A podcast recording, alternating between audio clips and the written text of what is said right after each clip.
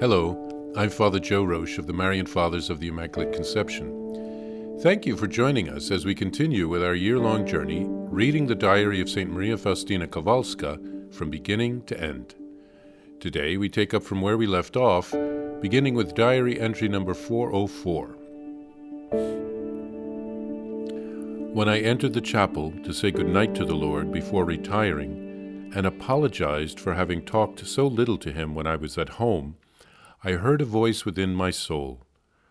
I am very pleased that you had not been talking with me, but were making my goodness known to souls and rousing them to love me.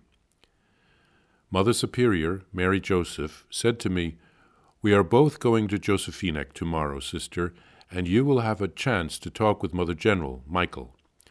I was delighted. Mother General was ever the same, full of goodness, peace, and the Spirit of God. I had a long talk with her. We attended the afternoon service. The litany of the Sacred Heart of Jesus was sung. The Lord Jesus was exposed in the monstrance. After a short while, I saw the little Jesus, who came out from the host and rested in my hands. This lasted for a moment. Immense joy flooded my soul. The child Jesus had the same appearance as he had the time we entered the chapel with Mother Superior, my former directress, Mary Joseph. The next day I was already back in my beloved Vilnius. Oh, how happy I felt to be back in our convent!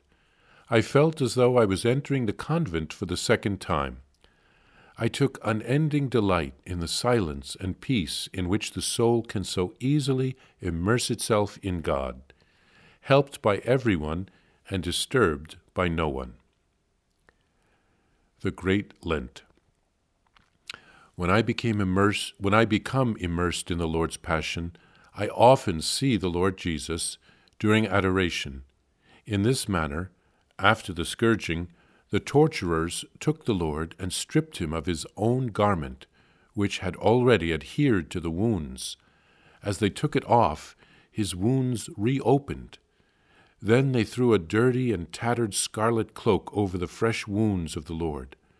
The cloak, in some places, barely reached his knees. They made him sit on a piece of beam, and then they wove a crown of thorns, which they put on his sacred head they put a reed in his hand and made fun of him, bowing to him as to a king. Some spat in his face, while others took the reed and struck him on the head with it. Others caused him pain by slapping him. Still others covered his face and struck him with their fists. Jesus bore all this with meekness. Who can comprehend him, comprehend his suffering? Jesus' eyes were downcast. I sensed what was happening in the most sweet heart of Jesus at that time. Let every soul reflect on what Jesus was suffering at that moment. They tried to outdo each other in insulting the Lord. I reflected, where does such malice in man come from? It is caused by sin. Love and sin have met. When I was attending Mass in a certain church with another sister, I felt the greatness and majesty of God. I felt the church was permeated by God. His majesty enveloped me, and though it terrified me, it filled me with peace and joy.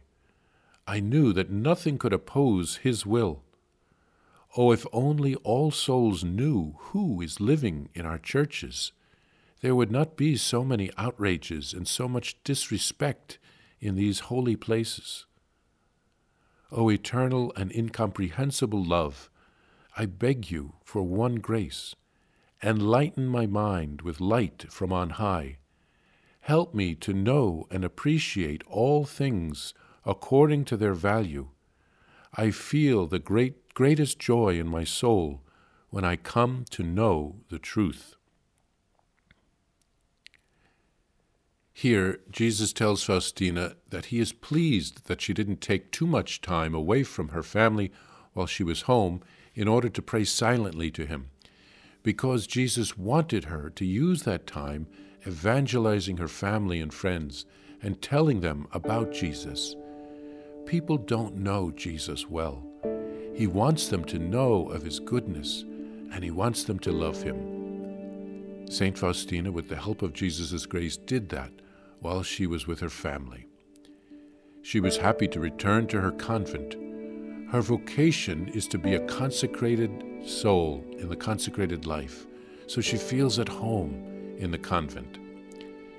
During Lent, St. Faustina contemplates our Lord's Passion. Sometimes Jesus came to her as he looked during his Passion, and he gave her special insights into how much he, he suffered. So she came to understand his suffering, how much he endured out of love for us. He didn't have to do any of it, he endured it because he loves us. She contemplated the malice of those who tortured Jesus. Sin drives people to such hatred. Jesus was like a lamb led to the slaughter. Once during Mass, she experienced the greatness and the majesty of God. On earth, God prefers to remain hidden. In heaven, we will see his glory. St. Faustina is given a hint of that heavenly glory while she was still here on earth. So when we visit a church or pray during Mass, and when we receive Holy Communion, let's never take Jesus for granted. Let's love him and thank him for all that he does for us.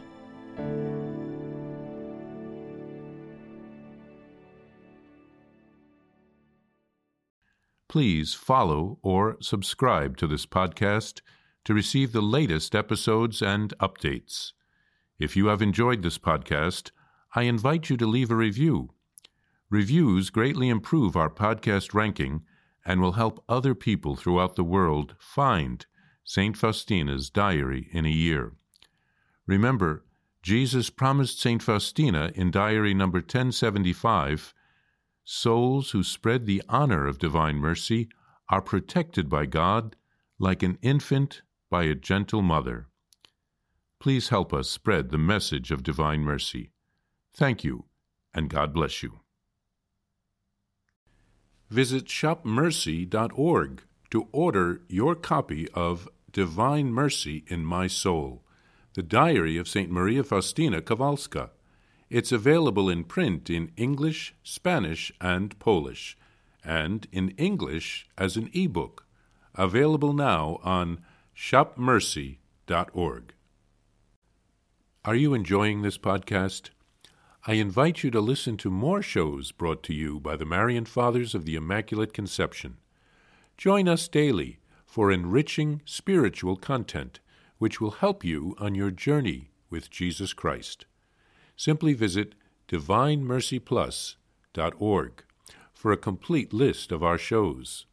That's DivineMercyPlus.org.